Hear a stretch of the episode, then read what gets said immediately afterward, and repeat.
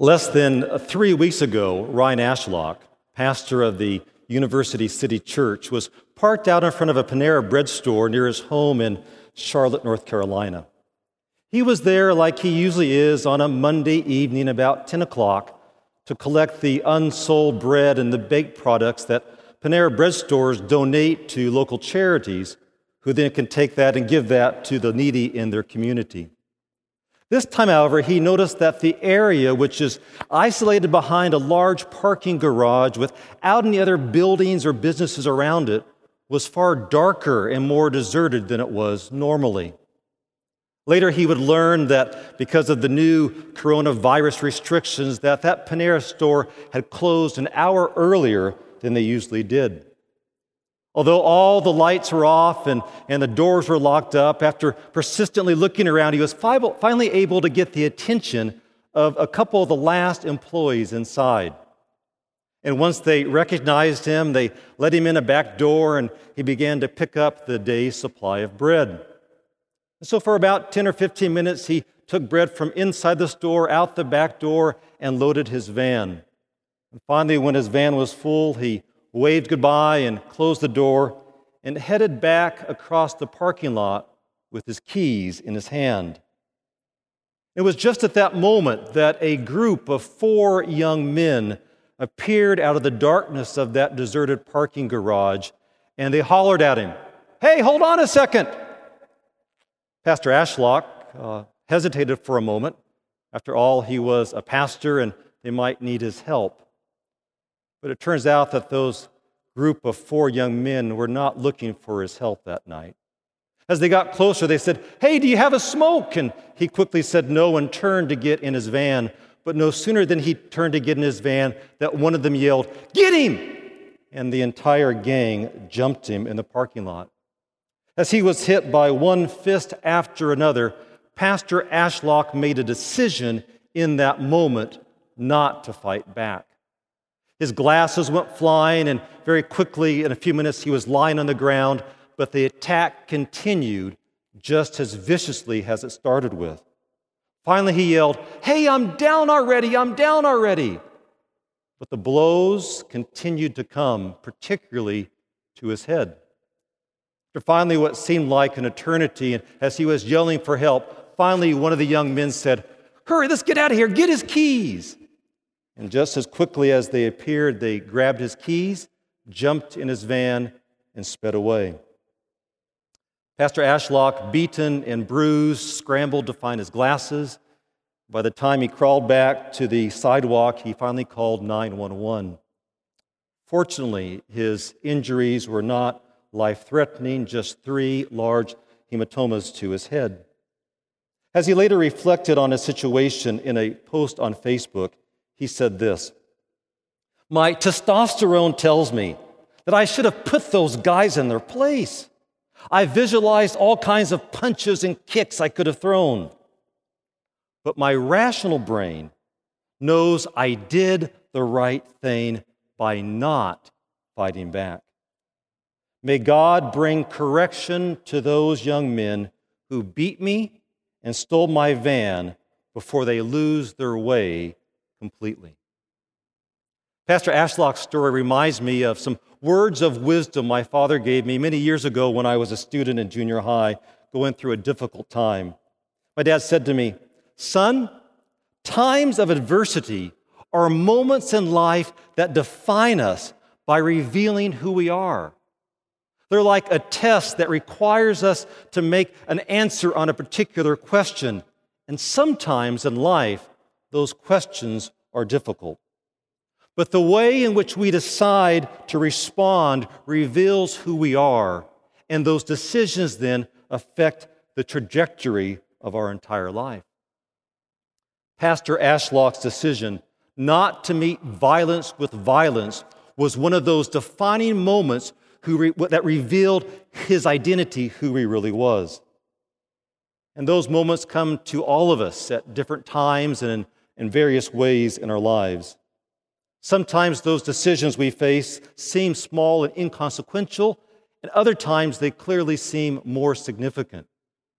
And at other times, those events that come to us are even larger. They affect a large number of people. So they don't just impact us personally, but they affect us also as a collective whole. I believe that we are living in one of those significant moments, a time unparalleled in our generation. Other generations have faced their times of adversity, but at the moment, for this generation, that event seems to be the coronavirus pandemic.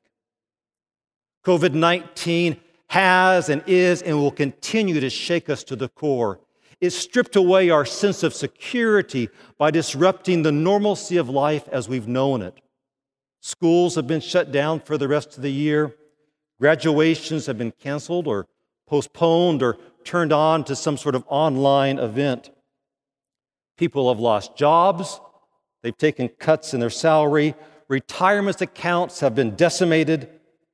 And over 150,000 grandparents, spouses, children, and other friends and families have lost their lives as a result of this current pandemic. While this pandemic is unique in our lifetime, it's not unique in human history. Over the last two millennia, the records of history tell us that there have been other generations who've encountered pandemics very similar to the one we're living through today. And during that time, during those times, Christians like us, like you and me, our spiritual ancestors, as it were, were tested. And not just individually, but as a church as a whole. So today, in the brief moments that we have here together, I'd like for us to reflect on what we can learn from the experience of that cloud of witnesses that have gone before us during two particularly deadly pandemics one from long ago and one from more recent. I just finished reading a fascinating retelling of the fall of the Roman Empire entitled The Fate of Rome, Climate, Disease, and the End of an Empire. The book, which was written back in 2017, long before our current crisis, is the first to examine the catastrophic role that uh, pandemic diseases played in bringing one of the greatest empires the world had ever known to its knees, the Roman Empire. Harper, the author of the book, makes the point that the Romans liked to boast that through their military might and their advanced technology that they had conquered nature. But how ironic was it in the end that it was ultimately infectious diseases that brought the great Roman Empire to its knees. He tells in the book how an outbreak of smallpox killed roughly 11% of the 75 million inhabitants of the Roman Empire between the year 165 and the year 172. But as deadly as that pandemic was, it was followed by an even deadlier one in the year 249 a pandemic that historians call the Plague of Cyprian. It's named after an early Christian leader from North Africa who wrote extensively about the nature of this plague. He tells us that this plague arose from the heart of Africa, and in mere two years, it has spanned all across the entire Roman Empire, both east and west. But that did not simply ravage the empire for one flu season, but for 15 years, it ravaged that entire empire.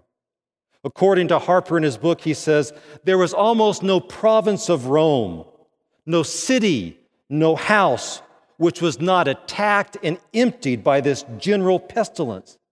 It was relentless, striking down both young and old. There was no age group that escaped its deadly grasp. Historical records tell us that the once mighty city of Alexandria said that they were so ravaged by the outbreak of this pandemic that 62% of their population decreased in that time span, either through death or those who were fleeing the deadly pandemic. And that disease certainly was terrifying. Cyprian says that once the disease struck, that the strength of the body is dissolved the bowels dissipate in a flow. A fire that begins in the inmost depths burns up into wounds in the throat. The intestines are shaken with continuous vomiting. The eyes are set on fire from the force of the blood. The infection of the deadly putrefaction cuts off the feet or the extremities of some. And as weakness prevails throughout and failures and losses of the body, the gait is crippled, or the hearing is blocked, or the vision is blinded. Evidence of just how deadly this pandemic was came to light about six years ago when archaeologists in Egypt discovered a mass burial site of victims from this plague. And they discovered that the Romans were so terrified of contracting this disease that before burying the bodies, they not only burned them in a great bonfire, but they also those, uh, covered those bodies with a thick layer of lime, which the Romans used as a disinfectant. Based on the symptoms that that Cyprian describes. Modern scholars today believe that that infectious disease was either the result of, of a pandemic influenza, perhaps something like we're facing today, or some kind of Ebola virus. But unable to understand the nature of infectious disease at the time, many Romans believed that it was the wrath of the gods, the pagan god Apollo, who was angry with the Romans because they weren't as, as faithful in their worship of the pagan gods. And of course, this meant that Christians were not only ravaged at the time by the nature of the plague, but they also became victims of persecution at the same time. But what I find surprising, and why I mention it this morning, is that the outbreak of the plague and the persecution that accompanied part of it did not ravage the number of the church. Instead of the church dwindling and decreasing inside like the great city of Alexandria, the church began to multiply and to divide and to, divide and to mushroom at that time and to grow gigantically. Why would the church grow in the midst of a persecution? Well, according to Irving in his book, it's not simply because the massive deaths indicated just how powerless those pagan gods were, nor was it simply because of the official beliefs of the Christian church. But it was because in that time of adversity, the Christians of that day chose to live a life of faith, not a life of fear.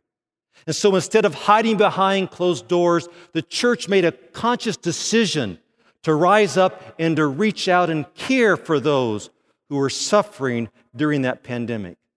And not just their fellow Christians, but pagans and unbelievers as well.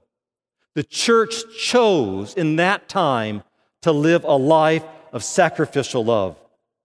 And that pandemic revealed what the church really was the visible body of Christ in their world. But this response by the ancient Christians at that time did not just happen by accident. Much of the response was due to the influential ministry of a Christian leader from North Africa known as Cyprian, the same man's name who's attached and associated with this plague. During the time, he wrote a very influential pamphlet entitled On Mortality.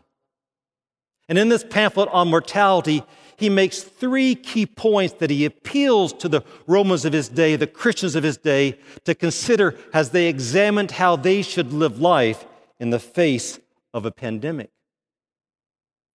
And so, although his uh, pamphlet was written over 1800 years ago, written in a very different language, it still speaks to us today living in similar times. In his pamphlet, he makes these points. First, Cyprian says that as horrible and deadly has a disease that spreads across taking the lives of people is, that as Christians, in that moment, we should not be surprised, nor should we be afraid. After all, Jesus warned us in the last week of his life that we should expect just these kinds of events to appear as we await his return. In fact, Cyprian, in his, in his pamphlet, he quotes the passage where Jesus speaks to his disciples, not in Matthew 24, but in Luke chapter 21, when he answers his disciples' questions about when will these things take place and when will Christ set up his kingdom. And so Cyprian quotes the passage that says, Nation will rise against nation, and kingdom against kingdom. There'll be great earthquakes in various places, famines and pestilences, and there'll be terrors and great signs from heaven.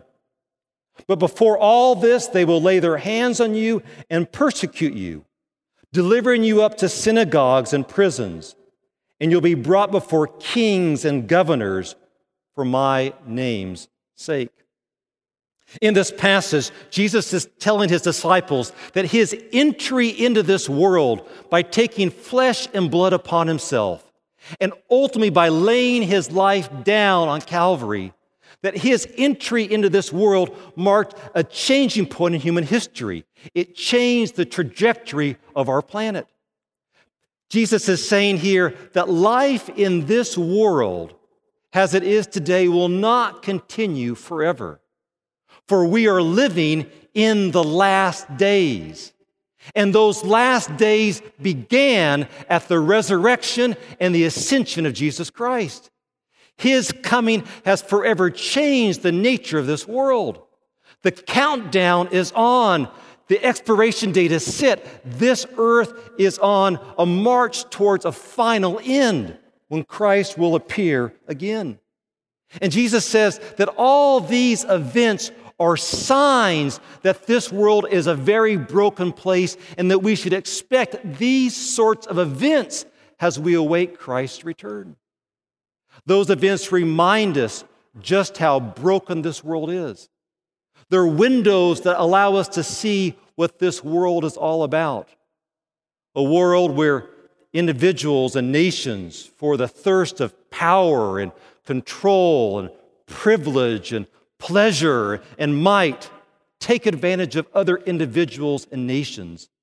And where even nature itself in this world cannot always be relied upon as a friend. I think if we're honest, we can admit that through the advances of modern technology, that it's made us feel like in this world today, particularly those of us who live in the northern hemisphere, it's made us feel like we have conquered nature. But really, in, in our generation, we've never really lived in a world without want. I mean, all the stores, right? The, the, the shelves of our stores have always been full. Unless perhaps there was a run on Doritos during some sort of sports championship, but not really any want or challenge in this world. If some sort of famine struck our, or the source of our food supply, we'll simply import our food from another location. So, like the Romans of old, we believe that we have conquered nature. But with an outbreak of a pandemic that struck the world at the time of Cyprian or the events that we face today, through those events, nature reminds us that we are really not in control. But as vulnerable as we feel in times like these, we don't need to be afraid as Christians. Jesus didn't tell us that these times would come wars, rumors of wars, famines, and pestilences. Jesus didn't tell us those times would come in order to scare us. But so when those events did come, that we wouldn't have to worry. Because Jesus is saying that just as certain as those events are in this world today, so is the certainty of his return. And through the difficult times that we face in circumstances like this, we don't have to be afraid because Jesus has promised that he'll be with us during these trying times. And after all, as long as we have Jesus, we don't need to worry for Jesus has conquered the world. And besides, the worst that can happen to us in this world is death. Because Christ is risen, risen indeed, we don't even have to be afraid of death. For as Cyprian reminded the Romans of his day, Jesus tells us in John chapter 11, verse 25, I am the resurrection and the life. Whoever believes in me, though he die, yet shall he live. So, in trying times like these, as Christians, we shouldn't be surprised, and we certainly don't need to be afraid. Cyprian then reminds us that we need to remember the blessed hope.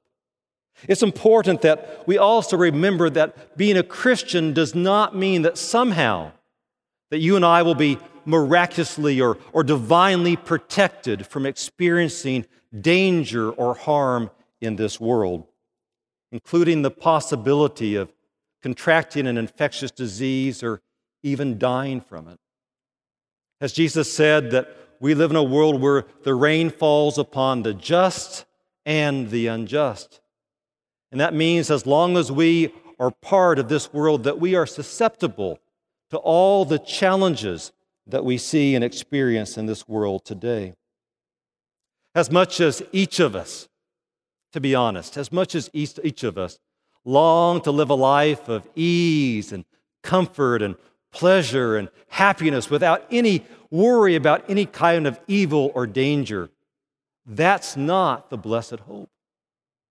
The blessed hope is that having endured the challenges and difficulties in this world, that you and I have the certainty that we'll be part of God's eternal kingdom. And in that kingdom, death and sickness and disease need never threaten our lives nor separate us from the loved ones we love most. Nothing in this world compares to what awaits us in God's eternal kingdom that is on its way. As Christians, we don't need to be surprised. We don't need to be afraid. We need to remember the blessed hope. And finally, he says, we need to live a life of sacrificial love. So instead of living in fear, we're called to live a life of faith. And that means that we're called to live out in the way we act in this world the, the, what we, the content of what we believe.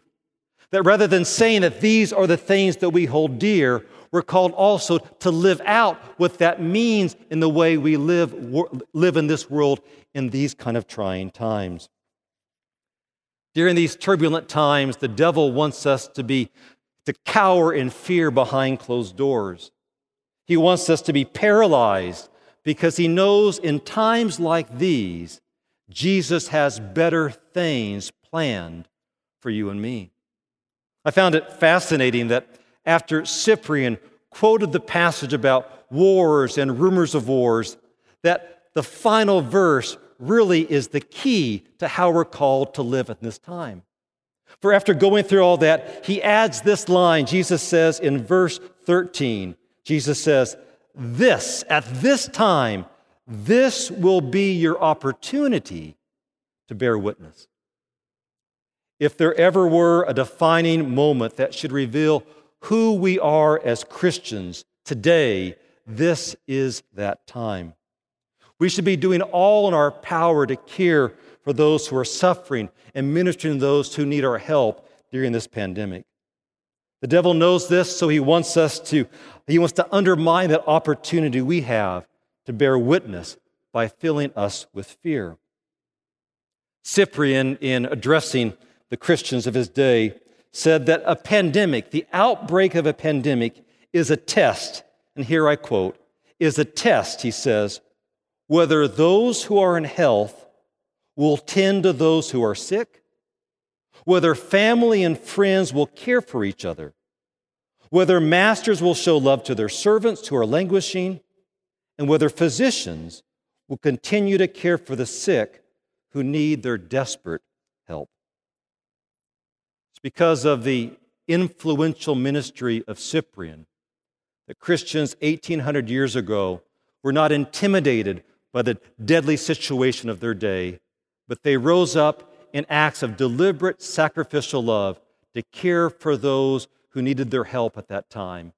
And it was the demonstration of what Christians really were that attracted so many to the cause of Christ. Listen to how Kyle Harper, in his book, The Fate of Rome, describes what occurred at that point in time. He says, Christianity's sharpest advantage was its inexhaustible ability to forge kinship or family like networks among perfect strangers based on an ethic of sacrificial love. The church boasted of being a new ethnos, a new nation, with all the implications of shared heritage and mutual obligation. Christian ethics turned the chaos of pestilence into a mission field. The vivid promise of the resurrection encouraged the faithful against the fear of death. Cyprian, in the heat of persecution and plague, pleaded with his flock to show love to the enemy. The compassion was conspicuous and consequential. The Christian ethic was a blaring advertisement for the faith. The church was a safe harbor in the storm. What a powerful, what a powerful testimony. The second pandemic I want to reflect upon is not only more recent, but it's the most deadly pandemic to strike in the history of the modern world. Referring to the outbreak of the so called Spanish influenza that ravaged our world just over 100 years ago between 1918 and 1919 infecting about 500 million people and taking the lives, the conservative estimate, taking the lives of about 50 million people, and probably, they say, more like 100 million people. In fact, if we are to uh, adjust the ratio of the number who died over 100 years ago with the larger size of population we have in the world today, the number of those who died would be the equivalent of 350 million people today. Just like the coronavirus, the Spanish influenza, which actually probably started really in the United States, quickly spread around the world. But unlike a typical influenza, John Barry, in his book, The Great Influenza, says that a typical, the typical flu has a fatality rate of about 0.1%. But the Spanish flu had a fatality rate of 2.5%. And that's just about the same fatality rate that comes based on the earlier numbers that were reported coming out of China. So it's no wonder in the situation that we live in today that the World Health Organization will be just as concerned about what this pandemic might mean for the history of our planet. Although there are several similarities between the coronavirus and the Spanish flu, there are actually two key differences. First, the Spanish flu was actually more fast acting than the coronavirus. While some people would suffer for a long time horribly, many people died within 24 hours of those symptoms first appearing. There are stories that are told of people who would wake up one morning and not feel very well, head off to work, but never make it home because they died before their shift at work was over. But even more troublesome than the fast nature, the deadly nature of the Spanish flu was the fact that instead of targeting people who were 65 years and older, it actually targeted those who were strong and healthy. They say that the most vulnerable age group were people who were aged between 20 and 40 years of age, and those who were under five. And in the majority of the cases, the cause of death was not always influenza, but often the bacterial pneumonia that would follow the virus itself. And so when you go back and you consider the number of people, the young people that died one after another, and you look through the pages of newspapers and magazines, you find page after page after page after page after page of obituaries in small print in newspapers, in journals, and even in magazines like the Adventist Review and Herald back from 1918. As I was going through, looking through some of those old church papers, I came across the December 12, 1918 Adventist Review. And in that Advent Review, it also had pages of those who had died. And three caught my attention, three that are a sample of many that I saw in those pages. First, Smalley, Orrin A. Smalley, was born in Alden, Michigan 26 years ago and died at Camp Custer a victim of influenza, October 22, 1918. He was a consistent member of the Seventh day Adventist Church and died trusting in his Savior. The next one Erickson. Alice Elizabeth Johnson was born in New Denmark, Wisconsin, August 9, 1898. She was married to Elmer M. Erickson just two months before her death, which occurred at Emmanuel Missionary College, today Andrews University, November 3, 1918. As the result of an attack of influenza, her husband, her parents, her three sisters, and her three brothers mourn, but they sorrow in hope. And the third one, Robison. Mrs. Lou Adams Robison died at Shell City, Missouri, November 1st, 1918, of influenza. Her little son, aged one year, died the following day of the same disease. And on November 6th, Edwin Francis, her other son, aged three years, also fell a victim to the dread epidemic. The husband and the father is thus left alone. Sister Robinson was a Seventh day Adventist from childhood and fell asleep in hope. Tragic examples of the more than 50 million people who lost their life. With so many doctors and nurses caught up with the war effort overseas and on military bases, they tell us that hospitals were understaffed and didn't have enough space for the number of people that just kept coming and coming and looking for help.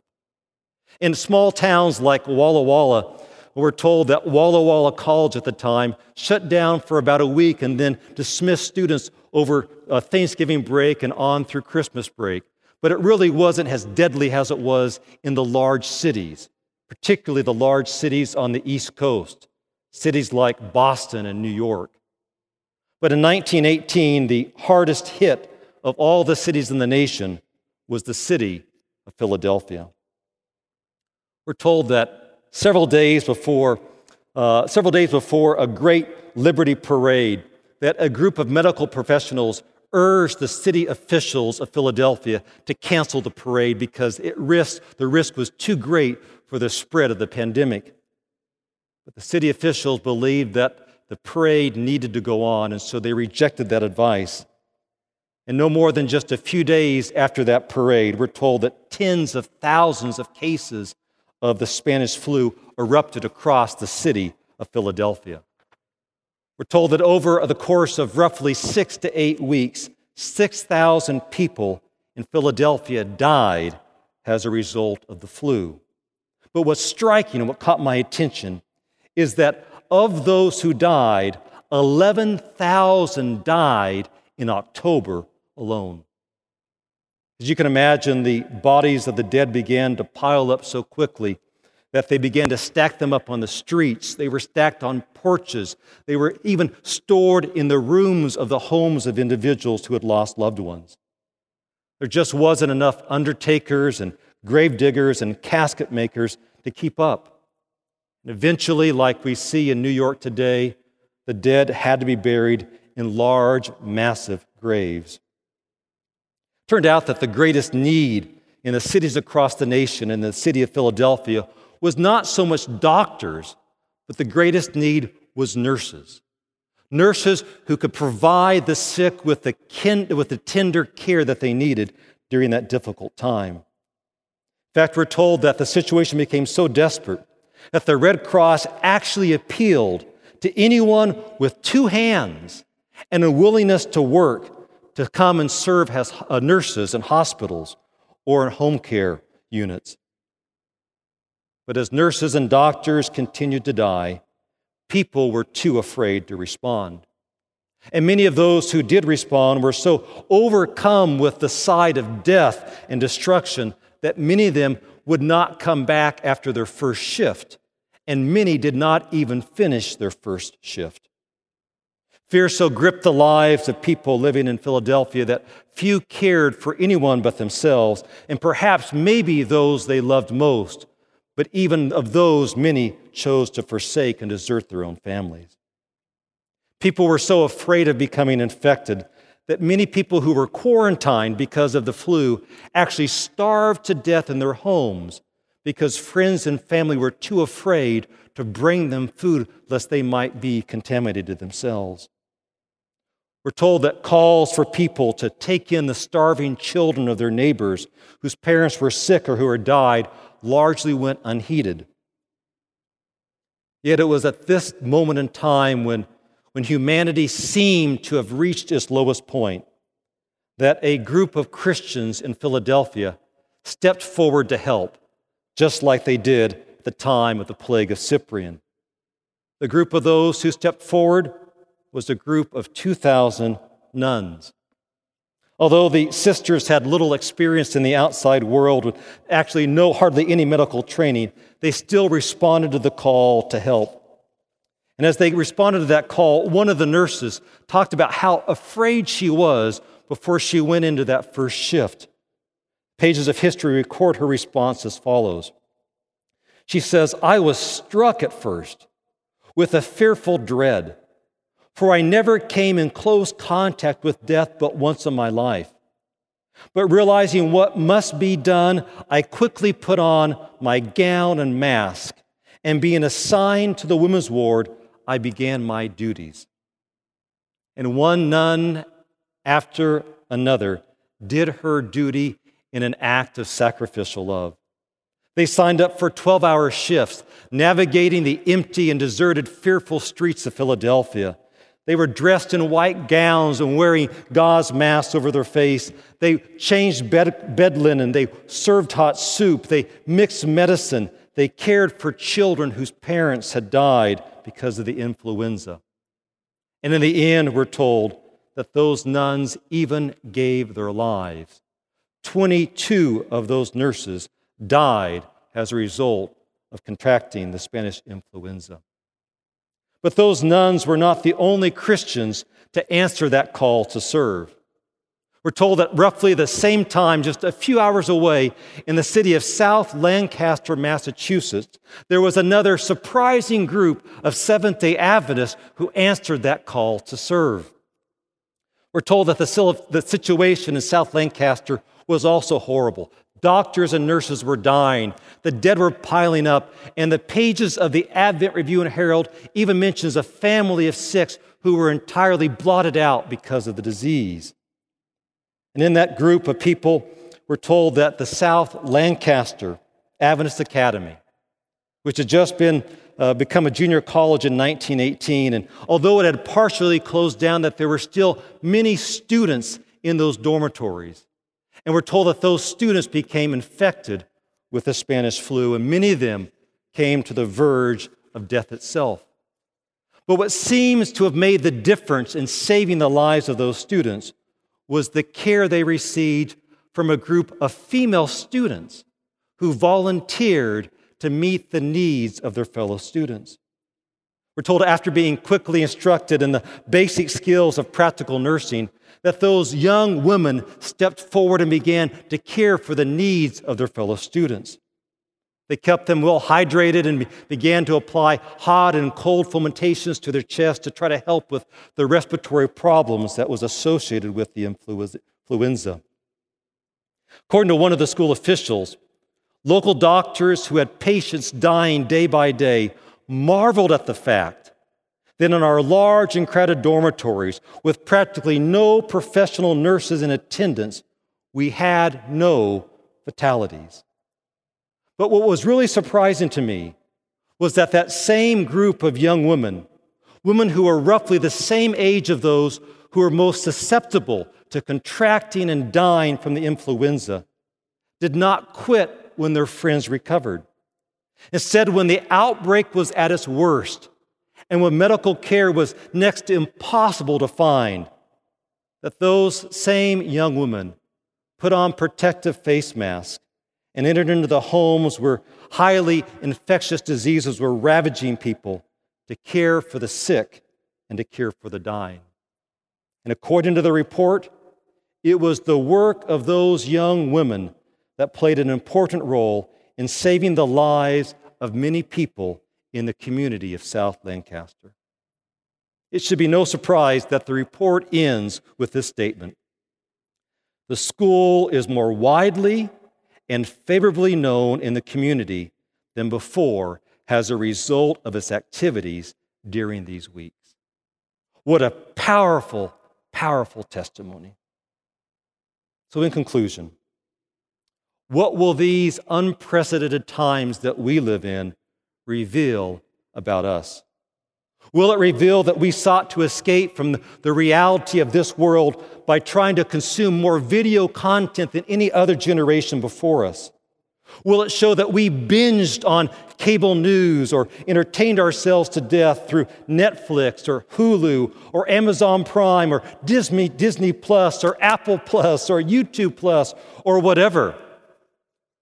Or will it show that as individuals or as a church, that we were so overcome with fear that we locked ourselves behind closed doors, buried our talents, and truly allowed the coronavirus stay at home restrictions to close the ministry of the church?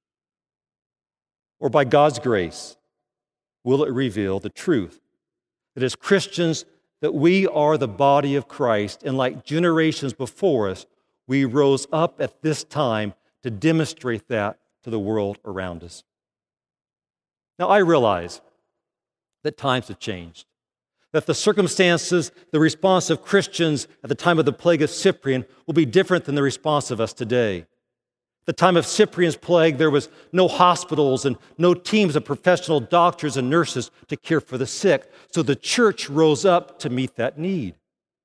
And during the time of the Spanish influenza, there was such a shortage of nurses that again the church had to rise to meet that need. So far, that need is not needed today. But today, as Christians, we can encourage and pray for those on the front lines in our medical facilities, for the doctors and the nurses who are risking their lives on a daily basis to care for the sick. We should offer words of encouragement for those who are trying to make life go on like normal, those who work in the grocery lines, those who drive trucks, those who deliver the mail, those who care for the needs, uh, the everyday needs of society to make our life more normal. But as Christians, we shouldn't just sit on the sidelines as grateful spectators. We're called to bear witness. We're called to be in the game. And so, while the need in the medical field may not be like it was in the past, there is a great need to reach out to those who feel isolated with cabin fever because they've been stuck in their homes, to minister to those who've lost jobs or seen their salaries cut, or those who are struggling with the loss of family members. And those needs will not disappear in a matter of weeks. Those needs, I believe, are going to continue in the months and even years to come. I know of a husband and wife team who've made it their ministry to, to, to, deliver small loaves of bread to the homes of those who are discouraged, of others who are dedicating their time in soup kitchens or picking up and dropping off groceries and supplies. And I've even seen some people going around delivering Sabbath school lessons to those who aren't able to get in and get it themselves. In addition to providing food for hungry students, our own pantry here, Eden's Pantry, is not only serving our students, but I was told last night that we're serving 175 families in our community. As we saw earlier in our announcements, that there's 30 to formally 30 to 40 preschool families who the United Way has asked our church to be the donation center to reach out to this community who needs our help. So the world does need our help. Our community needs our help, and this church needs your help If you want to help, there's all kinds of opportunities. Just contact one of the pastors on our staff. But we also need your help financially in order to continue to minister to those who suffered from the flood, the challenges of the flood just a few weeks ago, but also those now who need help with rent and groceries and utilities. Jesus said that times of adversity are an opportunity for us to bear witness. May the COVID 19 pandemic reveal that each of us did just that, like the generations that have gone before us.